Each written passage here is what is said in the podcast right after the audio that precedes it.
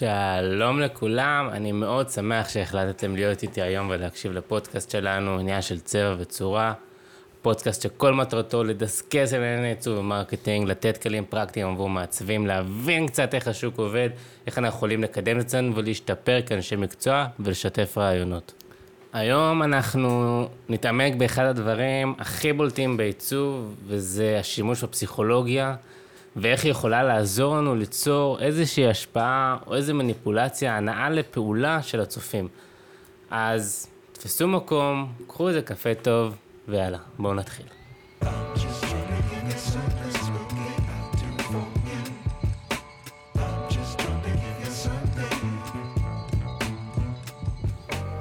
דמיינו את זה, אתם גוללים בפיד האינסטגרם שלכם, או הטיק טוק, יש לכם ים של מודעות רגילות. אבל נראה שמודעה מסוימת כאילו כמו קופצת מהפיד ודורשת את תשומת לב שלנו. זה מה שנקרא אפקט ואן רסטורף. תופעת העיצוב הזאת ידועה גם כמה שנקרא אפקט הבידוד. התופעה הזאת מנצלת את הנטייה של המוח שלנו לזכור אלמנטים בצורה מיוחדת ומובחנת.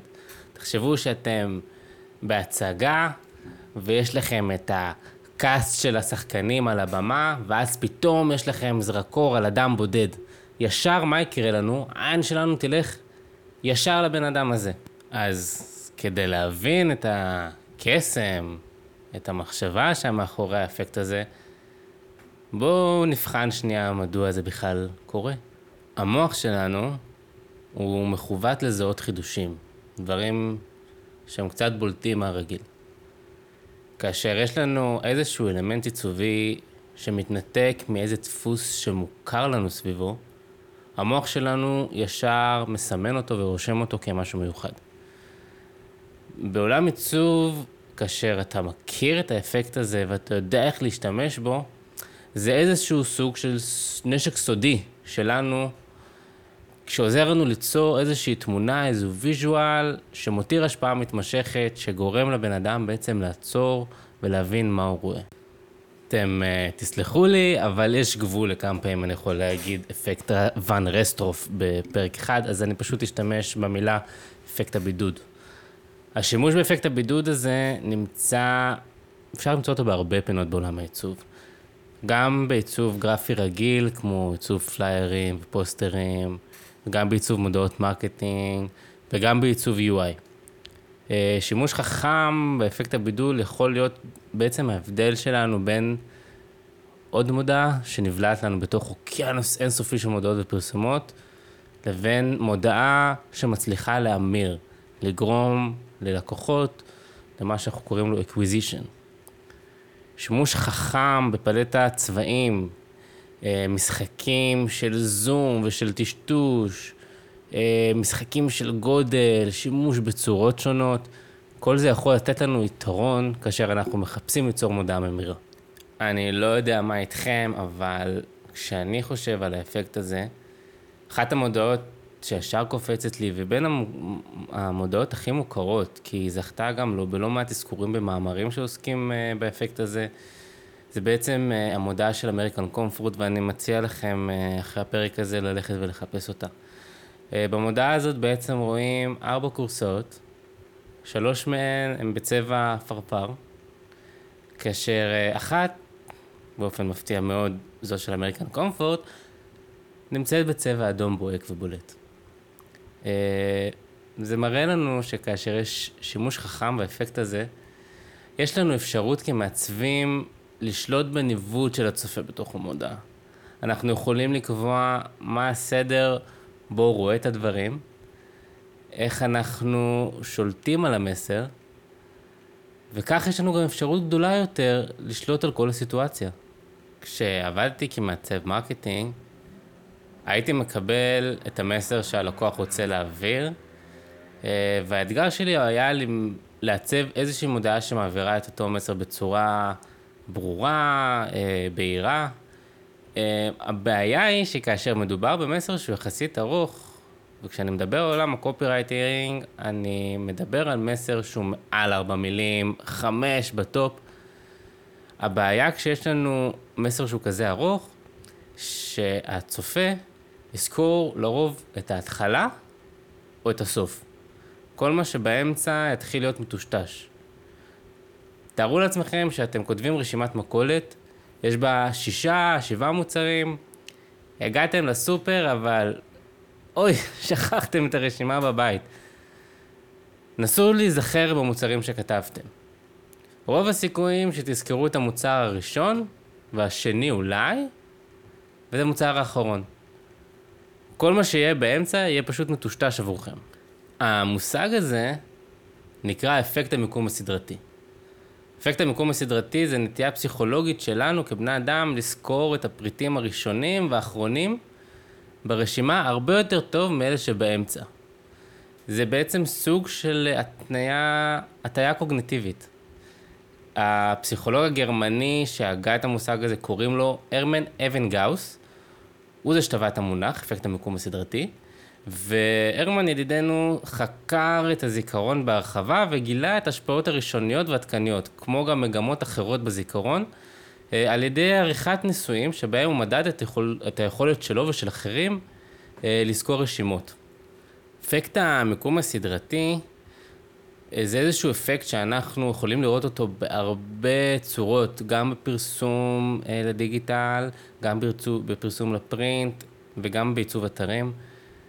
תחשבו למשל כאשר מפרסמים מוצר, אנחנו תמיד נציב את המידע החשוב ביותר ללקוח במקום הראשון. או האחרון, במטרה שזה ישפיע על ההחלטה שלו. אה, תחשבו למשל אתרי e-commerce, שהם ממקמים את המוצרים שלהם בקפדנות, הם מציגים את המוצרים שהם הכי רוצים למכור ממש על ההתחלה. אה, באופן אה, דומה אפילו, כאשר יש לנו כישורים באתר או באפליקציה, הכישורים שבתחילה או בסוף של תברית ניווט באתר, תמיד יקבלו יותר קליקים. אז מה אנחנו כאנשי מקצוע, כמעצבים, יכולים לעשות כאשר יש לנו מסר, מסר ארוך, שחשוב לנו מאוד להעביר אותו. אה, כאן בעצם מגיע לידי ביטוי הקריאטיביות שלנו. אה, אנחנו יכולים לעשות משחקים של צבע וגודל. משחק חכם עם היררכיה צבעים, או הגודל של הטקסט יכולה ליצור לנו בידול והדגשה של המסר, שהכי חשוב לנו שישמעו. אה, תארו לעצמכם למשל שיש לכם מוצר שהקופי שלו הוא משהו בסגנון מוצר לניהול זמן שחוסך לך עשר שעות בעבודה מול המחשב. עכשיו, זה הקופי, זה מה שקיבלתי, והוא ארוך, הוא מאוד ארוך. חשוב לזכור שתמיד נדגיש את מה שהמשתמש מקבל מהמוצר, מה התועלת שלו בשימוש. אז במקרה הזה למשל, התועלת שיש לנו בטקסט נעוצה בחיסכון של עד עשר שעות עבודה. הדרך שלנו להבליט את המסר הזה, זה בדיוק השימוש באפקט שאנחנו מדברים עליו, על אפקט הבידול. כאן למעשה מגיע, מגיע לנו אתגר אחר בעולם העיצוב, וזו הקומפוזיציה. כמעצבים, קומפוזיציה זה אחד הדברים שהכי חשובים לנו. לא נרצה להראות דברים בבלגן, כי בלגן יגרום לנו בעצם לאבד את המשתמש. חשוב לנו לספר סיפור ויזואלי בצורה שהיא ברורה ולא מבולגנת. לכן, במקרה שלנו, עם המסר, נוכל למשל להגדיל את המספר 10 כפול 2 או 3 משאר הטקסט, או נוכל לתת לו צבע שונה משאר הטקסט. בצורה הזאת בעצם הצלחנו למשוך את תשומת הלב של המשתמש לאן שאנחנו רוצים, וככה קבענו גם את סדר הצפייה שלו במודעה שלנו. אז איפה אפשר לראות שימוש באפקט הבידוד הזה מעבר לעיצוב מודעות מרקטיאליות? אחת הדוגמאות הבולטות זה שימוש בכפתורי call to action. CTA, הנעה לפעולה, כל אחד יקרא לזה איך שהוא רוצה. אה, שימוש בכפתורים האלה בדפי נחיתה, באתרים, באפליקציות. כאשר אנחנו מעצבים, אנחנו רוצים שכפתורי ה-CTA שלנו יהיו בולטים בתוך כל המארג העיצובי של המוצר, של העיצוב, של וואטאבר.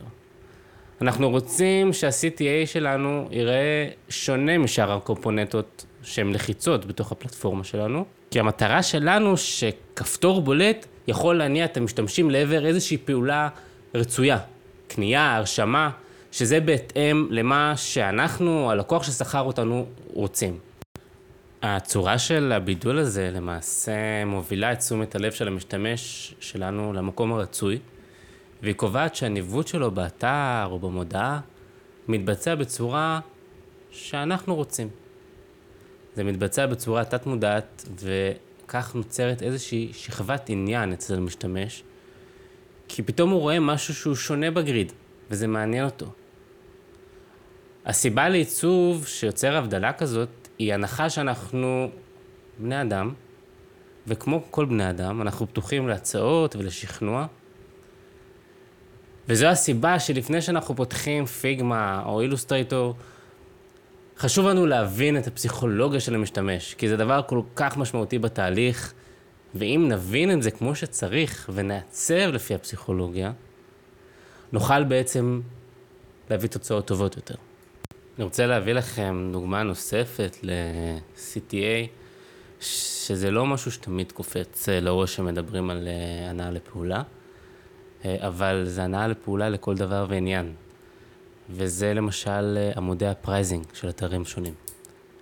כולנו מכירים את זה, אנחנו נכנסים לאתר שמציע שירות או מסלול מסוים, אנחנו רואים מה מוצע לנו, אבל תמיד תהיה חבילה או מסלול שנותן השירות או המוכר יבליט. אם זה באמצעות צבע, גודל, אה, או תחת כותרת מסוימת, המסלול הכי משתלם, המסלול הכי מומלץ. באופן אוטומטי, תשומת הלב שלנו מופנית למסלול הספציפי הזה. כנראה גם בינינו, שזה גם המסלול שנבחר. וזה בדיוק מה שהלקוח והמעצב תכננו לעשות כאשר הם עוצבו את זה. השימוש באפקט הזה יגיע בצורה הכי בולטת אה, כאשר אנחנו ניגשים אה, לעצב מודעות פרפורמנס, מכוונות מכירה, או שאנחנו מגיעים לעצב אה, אתר או דף נחיתה, אבל ניתן לראות את השימוש בזה גם במובן רחב יותר, כאשר אנחנו מדברים על מיתוג חברות. למשל, כל סקטור מזוהה עם צבע מסוים. אנחנו חיים בישראל, בערך כל חברת סטארט-אפ שנייה פה עם צבע כחול בלוגו שלה. אבל פה מגיע בעצם האתגר שלנו כמעצבים, כאנשי קריאיטיב, איך אנחנו יכולים ליצור בולטות בתוך אוקיינוס של מותגים ושל, אה, ושל חברות, ואיך אנחנו יכולים בעצם ליצור את הבולטות על פניהם, אבל עדיין לא לנטוש את הערכים שלנו כמותג. חברה שעשתה את זה בצורה באמת ש... שמעוררת השראה זה סנאפצ'אט. רוב האפליקציות של הרשתות החברתיות משתמשות היום בפלטת צבעים שהיא על הקשת הכחולה או האדומה, אבל סנאפצ'אט הפתיעה את כולם והלכה על צבע צהוב ובולט. תחשבו שנייה על ה grid של אפליקציות בט... בטלפון שלכם, יש לכם אפליקציית פייסבוק, לינקדאין, טוויטר, עכשיו זה אקס, זה שונה, אני מדבר על הטוויטר הישנה, הכחולה. ואם סנאפצ'אט הייתה כחולה למשל, יכול מאוד להיות שהייתה נטמעת סביב אפליקציות של רשתות חברתיות אחרות שנמצאות אצלנו באייפון. לכן, אנחנו כמעצבים, חשוב לנו מאוד שהשימוש באפקט יהיה זהיר. אנחנו חייבים באמת לגשת אליו בצורה מחושבת. חשוב לנו ליצור את הבולטות בתוך מערך שהוא יחסית באותו גוון, או היררכיה, או קומפוזיציה. לכן אם נחשוב על עיצוב מודעה למשל, בה אנחנו מדגישים את המסר שלנו בטקסט באמצעות מניפולציה על גודל או צבע, חשוב מאוד שהסביבה שעוטפת את המסר לא תהיה כזו שתגרום לצבעים שלנו להיבלע, או נורא מכך ליצור כאוס בעיני הצופה, כי כאוס למעשה מבריח. כל כך הרבה פעמים אנחנו נכנסים לאתרים שלא מסודרים כמו שצריך, למודעה שמבולגנת ואנחנו לא מבינים מה הם רוצים ואנחנו אומרים, רגע, מה אני רואה עכשיו בעצם? ואני חוזר אחורה, כאילו לא ראיתי את זה מעולם. וזה מה שאנחנו רוצים להימנע ממנו. אני כל פעם אחזור בשיחות שלנו על מחקרים, כי באמת מחקרים עוזרים לנו להבין את המוח האנושי יותר, וברגע שאנחנו מבינים את המוח האנושי, יותר קל לנו לבנות איזשהו שלד של עיצוב.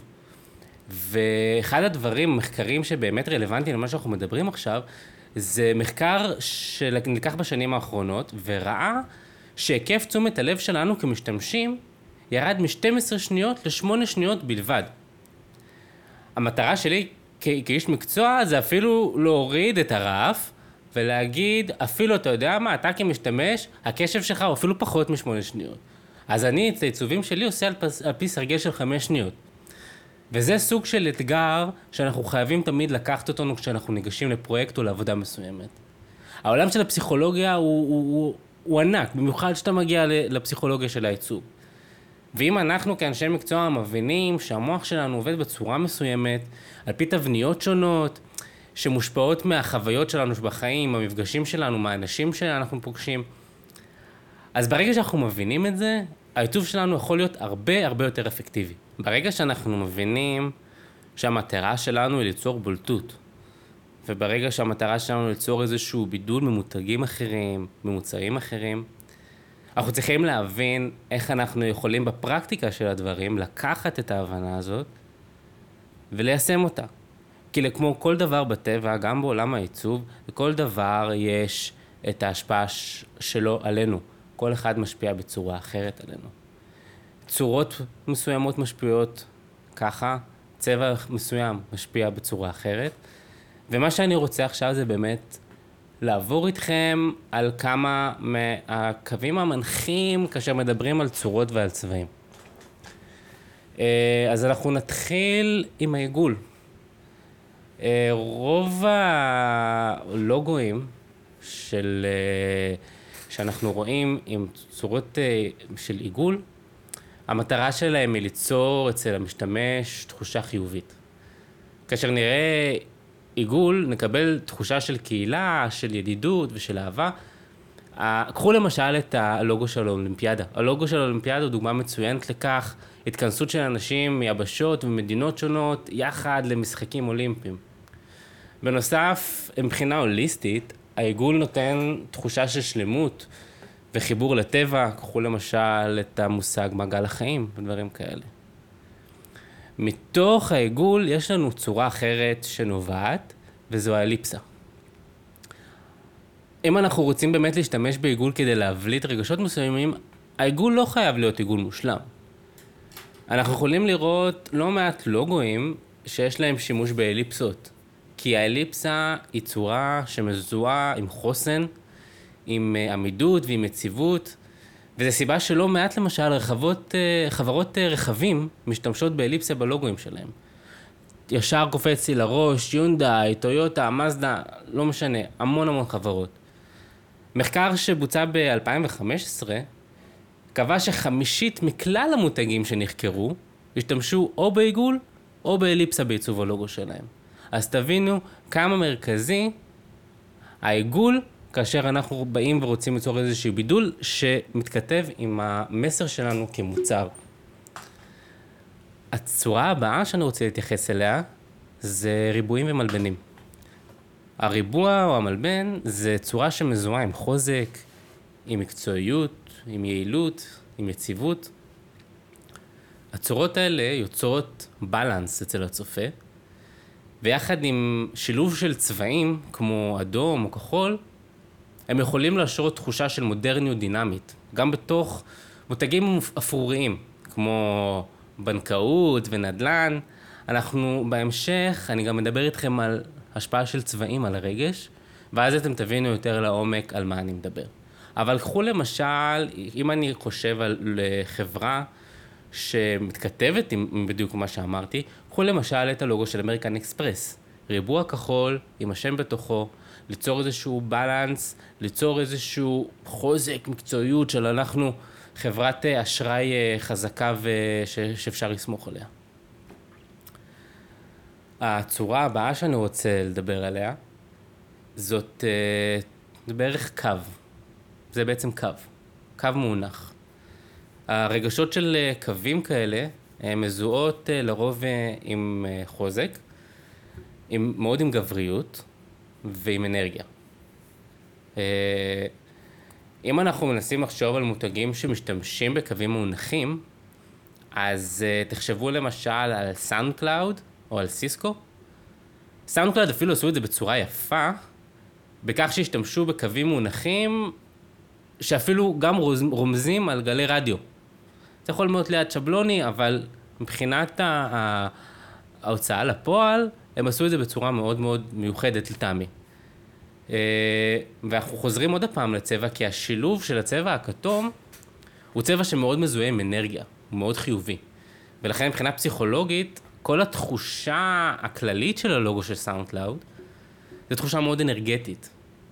אז אה, אנחנו, שוב, אני עכשיו הזכרתי עוד פעם, החזרתי את הכחול קודם, הזכרתי עכשיו את הכתום, אני אדבר איתכם גם על הצבעים, אל דאגה. הצורה הבאה שאני רוצה להתייחס אליה זה גם קו, וזה קו מאוזן. התחושה של אה, קו מאוזן היא שונה. קווים מאוזנים נוטים יותר להתייחס לעולמות אה, של זן, של רוגע, של בלנס, אה, של יציבות עם הטבע. כאשר יש מותג שרוצה להשתמש, רוצה להעביר בעצם תחושה של יציבות, של הגנה, אז קווים מאוזנים מאוד יכולים לעזור לנו. קחו למשל, לדוגמה, את הלוגו של IBM. לא מתייחס לצבע, כולם יודעים מה זה הלוגו של IBM. ברגע שיש את הקווים המאוזנים האלו, יש לנו קונוטציה של רוגע. וזו עבודה מאוד מאוד טובה עם ההבנה של הפסיכולוגיה מסביב. יש לנו עוד אחד, קווים, יש לנו שניים בעצם, הק... השניים האחרונים של הקווים. Uh, הקטגוריה הבאה שאני רוצה להתייחס אליה זה קווים זוויתיים. המטרה של קווים כאלה זה לתת תחושה של דינמיות, של אנרגיה, של תנועה. Uh, אדידס, למשל, הלוגו של אדידס נותן תחושה של מהירות. Uh, והשימוש הזה של, של, של הקווים הזוויתיים, במקרה של אדידס אפילו, ואולי אני אפילו אעשה על זה פרק מתישהו, זה איך התפיסה של הקווים הזוויתיים, הזוויתיים נכנסים גם למערכת של השפה המרקטיאלית שלהם. כאשר אפשר לראות המון עיצובים של אדידס, שהמערך העיצובי שלהם מובנה על צורות זוויתיות, ואז השימוש במתודה שכזאת בעצם מאפשרת למעצב לקבוע את ההיררכיה שבה אלמנטים נחשפים בפני הצופה, וכך הוא שולט על חלוקת הקשב והניווט שלו בתוך המודעות. הקטגוריה האחרונה שאני רוצה לדבר עליה, וקטגוריה קצרה, אנחנו לא רואים אה, הרבה שימושים בזה, אבל כאשר יש שימוש בזה, הוא מאוד מזוהה. וזה קווים מעוגלים. לרוב, קווים מעוגלים יזוהו לנו כצורות שמזוהות עם, אה, עם נשיות, עם אה, נדיבות, עם שמחה. הן מרמזות על קצב, והשימושים שנראית אה, בצורות כאלו, לרוב יהיה במוצרים שהם יוניסקס. למשל, קוקה קולה. כולנו מכירים את הלוגו של קוקה קולה. או הסווש של נייקי וכדומה. באמת, אין הרבה שימושים בקווים מעוגלים, אבל אם חושבים על זה, זה המותגים שהם הכי מוכרים לנו גם. הבטחתי שאני אגע בזה, והגענו לזה עכשיו. כי בדומה לצורות וגדלים, צבע הוא גם, הוא עוגן חשוב מאוד בהשפעה שלנו על הפסיכולוגיה של המשתמש. שימוש בצבעים בעיצוב של לוגו או של אתרים יכול לעודד רגשות מסוימים אצל המשתמש, ואם אנחנו מזהים איזה רגשות אנחנו כמעצבים או כאנשי קריאיטיב וכאנשי מקצוע רוצים לעורר אצל, אצל הלקוחות העתידיים שלנו, אנחנו יכולים לאבחן מה הצבע הנכון עבור מותג X. האם זה הרגש שאנחנו רוצים לעורר אצל המשתמש? האם הוא בולט מספיק בתוך אוקיינוס של מותגים רלוונטיים? בואו נבחן שנייה צבעים שונים ונבחן שנייה מה הם הרגשות והתחושות שהם מעוררים אצלנו. אז אני קצת תקוע עדיין על הלוגו של סאונד קלאוד, אז אנחנו נתחיל עם הצבע הכתום. אמרתי לכם שהצבע הכתום זה צבע שמזוהה עם אנרגיה. זה צבע שהוא נתפס כמאוד חיובי.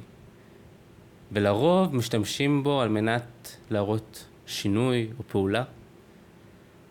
ושימוש חכם בצבע כתום יכול באמת לגרום לנו לבלוט. כי אין הרבה מותגים בצבע כתום. הצבע הבא שאני רוצה להתייחס אליו זה צבע אדום. הצבע האדום הוא קצת טריקי, כי מצד אחד הוא סימן אוניברסלי של התלהבות ותשוקה, אבל הרבה מאוד אנשים גם מקשרים אדום לכעס. ולכן כאן העבודה שלנו מאוד חשובה, היא מאוד קשורה לעבודת המחקר. אה, כי אם שימוש לא נכון בצבע, אם נבחר אדום, למרות שזה לא באמת החזון או הערכים שעליהם המותג אה, מתבסס, אז אנחנו יכולים בעצם להחטיא את המטרה. אה, ולכן השימוש באדום צריך להיות שימוש זהיר מאוד ומבוקר מאוד. הצבע הבא, ונחזור לדוגמה של Snapchat מקודם, זה הצבע הצהוב. צבע הצהוב הוא צבע שהוא נחשב צבע מתחשב. הוא מאוד אנרגטי, הוא מאוד חיובי. והצבע הזה הוא מאוד רועש. לכן מאוד חשוב לנו שזה גם יתאים לטון של, של המותג שלנו. לקחנו Snapchat, Snapchat זה, זה מותג רועש, אוקיי? זה מותג ש, אה, של חבר'ה צעירים, שיש לו איזושהי אמירה מסוימת, ולכן הצבע הצהוב מאוד מתאים לו. אנחנו צריכים לבוא ולהבין שאם המותג שלנו הוא רוצה כן לשגר, לשדר אנרגטיות וחיוביות, אבל הוא טיפה יותר מלואו, הוא טיפה יותר אה, רגוע, הוא טיפה יותר, הקהל יד שלו טיפה יותר מבוגר, אז יכול להיות שכאן צהוב פחות יתאים לנו. הצבע הבא שאני רוצה לדבר עליו, וצבע שאנחנו רואים אותו בהרבה לוגויים, זה הצבע הכחול. צבע הכחול הוא צבע שמייצג ביטחון, בגרות, אה, רוגע ויציבות. אם ניצור מותג שאנחנו רוצים שילקח ברצינות, בעולם בו יש לנו באמת הרבה מותגים מתחרים, אז כחול זה באמת צבע שאנחנו צריכים לשקול אותו, האם, אם נכון לנו להשתמש בו, ויכול להיות שאנחנו באמת נשתמש בכחול, אם אנחנו רוצים ליצור איזשהו בידול, אבל לא בידול שבורח מהערכים שלנו. צבע הירוק מייצג בריאות, מייצג גדילה. ומה שמיוחד בצבע הירוק, שהוא לא צבע שמתוחם לסקטור אחד.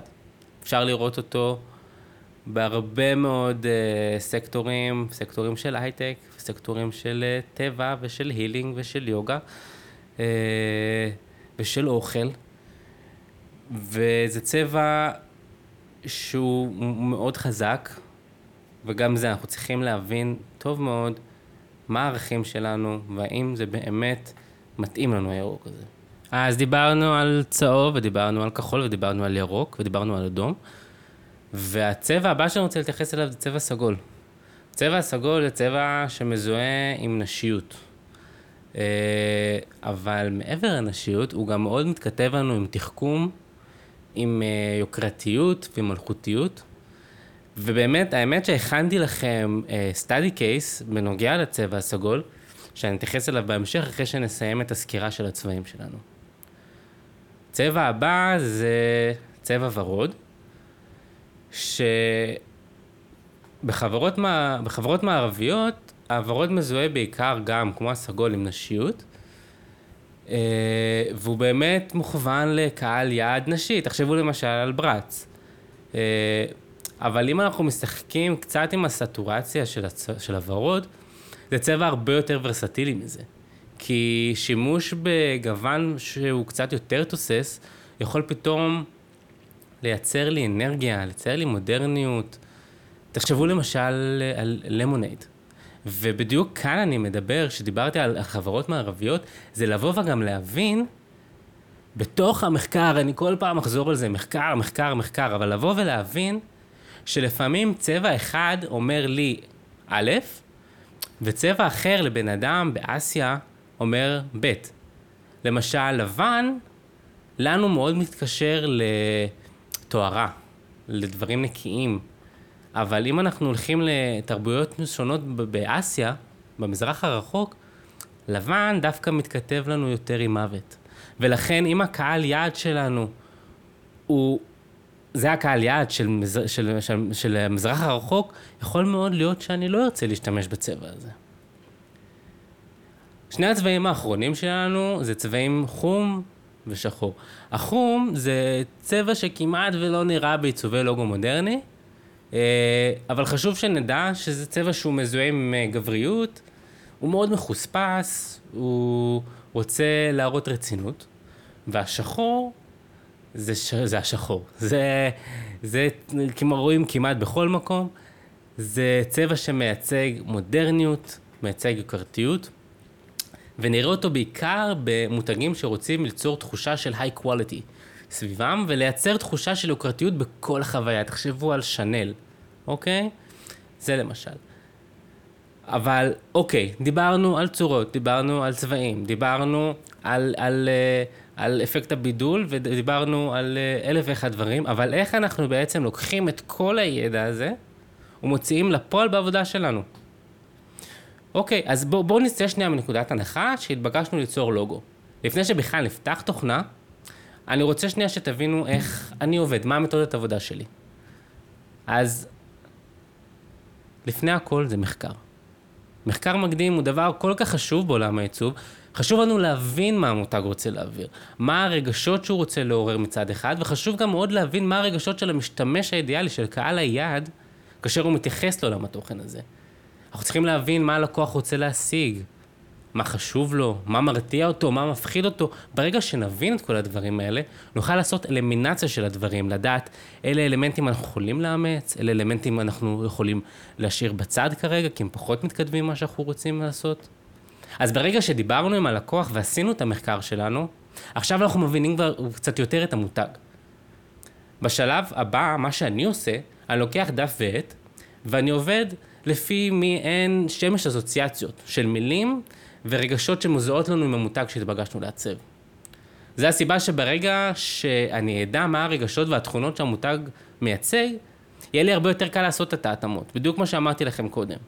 אני עושה את הרשימה הזאת, ואז ברגע שאני, יש לי מספר אסוציאציות, אני מקשר ביניהם. וברגע שאני מקשר ביניהם, הרבה יותר קל לי לצאת לעבודת המיתוג ולבניית הלוגו. אם למשל עשיתי את השמש האסוציאציות הזאת, ויצאתי אה, עם אה, מושג של אה, קהילתיות, אוקיי? זה ערך שיצא לי מתוך השמש האסוציאציות האלה. אז אם אני מנסה לחשוב למשל על קהילתיות, אז, אז העולם האסוציאציות שלי, איך שאני עובד, אני חושב למשל על שתי צורות שמשתלבות אחת בשנייה, כמו הלוגו של האולימפיאדה שדיברנו עליו. אם אחד, אחד הערכים שיוצאים לי מהלקוח זה חוזקה, זה יציבות. אז משהו שמתקשר אצלי למשל, זה שימוש בסוליד קלר. ברגע שיש לי צבע אטום מאוד, 100% שקיפות, זה יכול ליצור איזשהו רגש אצל הלקוח, אצל מי שצופה בלוגו. מצד שני, אם על, על, עליתי אה, על זה שערך אחר זה שקיפות, אז יכול להיות שאם אני משחק עם האופסיטי של, של, של, של הצבע, אז אני יכול להשיג משהו אחר לגמרי. אתם מבינים איך הראש שלי עובד? אני רוצה שנייה לתת לנו איזושהי הפסקה קצרה ולעבור שנייה ל-case study, שבדיוק מדבר על החשיבות של המחקר, ואיך הבנה של הערכים שנובעים מתוך המחקר, עוזרת לנו לבוא וליצור מותג שהוא מאוד בולט. אה, דוגמה באמת מצוינת לכך, זה יכול להיות אה, המיתוג שעשתה חברת השוקולד קדברי. החברה, לפני שהיא התחילה את כל התהליך, כמובן התחילה במחקר, ואחת ה, המסקנות הבולטות שיצאו מתוך המחקר, מצא ש-78% מהמשתמשים ששמעו בכלל חברת קדברי, בעיקר ברשתות החברתיות, שם המחקר אה, אה, התבצע, הם היו נשים, אוקיי?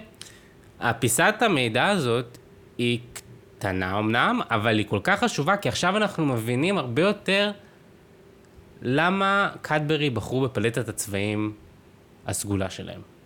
כמו שאמרנו, הצבע הסגול הוא מייצג תחכום והקריטיות, אבל בעיקר מתקשר לנו עם נשיות. לכן, מתוך הנתון הזה שקדברי דלתה, שהמותג בעצם צריך לפנות יותר לנשים בכל השפה העיצובית שלו, ההחלטה הזאת נעשתה בצורה מודעת ומוכוונת דאטה. והיום הצבע הזה הוא מזוהה. עם החברה בעצם בצורה בלתי נפרדת. אז דיברנו על צבעים, ודיברנו על צורות, ודיברנו על אפקט הבידוד, ועיקרון אחרון שאני רוצה להתייחס אליו, לפני שאנחנו מסיימים, זה עיקרון שמתקשר בעיקר לעולמות ה-UI וה-UX, אה, והוא נקרא חוק היקס. חוק היקס בעצם מדבר על התהליך שלנו כאנשים. בקבלת uh, החלטות. בתכלס הוא אומר שככל שיש לנו יותר אפשרויות בחירה, כך יותר קשה לנו לבחור. תחשבו על זה ככה. בחירה בין שלושה טעמים של גלידה, היא לא פשוטה בשבילי, כן?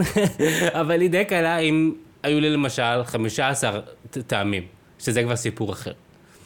החוק איקס אולי נשמע לנו כמו משהו שמגיע מתוך ספרי הפסיכולוגיה, אבל ההשלכות שלו על העיצוב ועל הדרך שאנחנו ניגשים לדברים היא מאוד ברורה.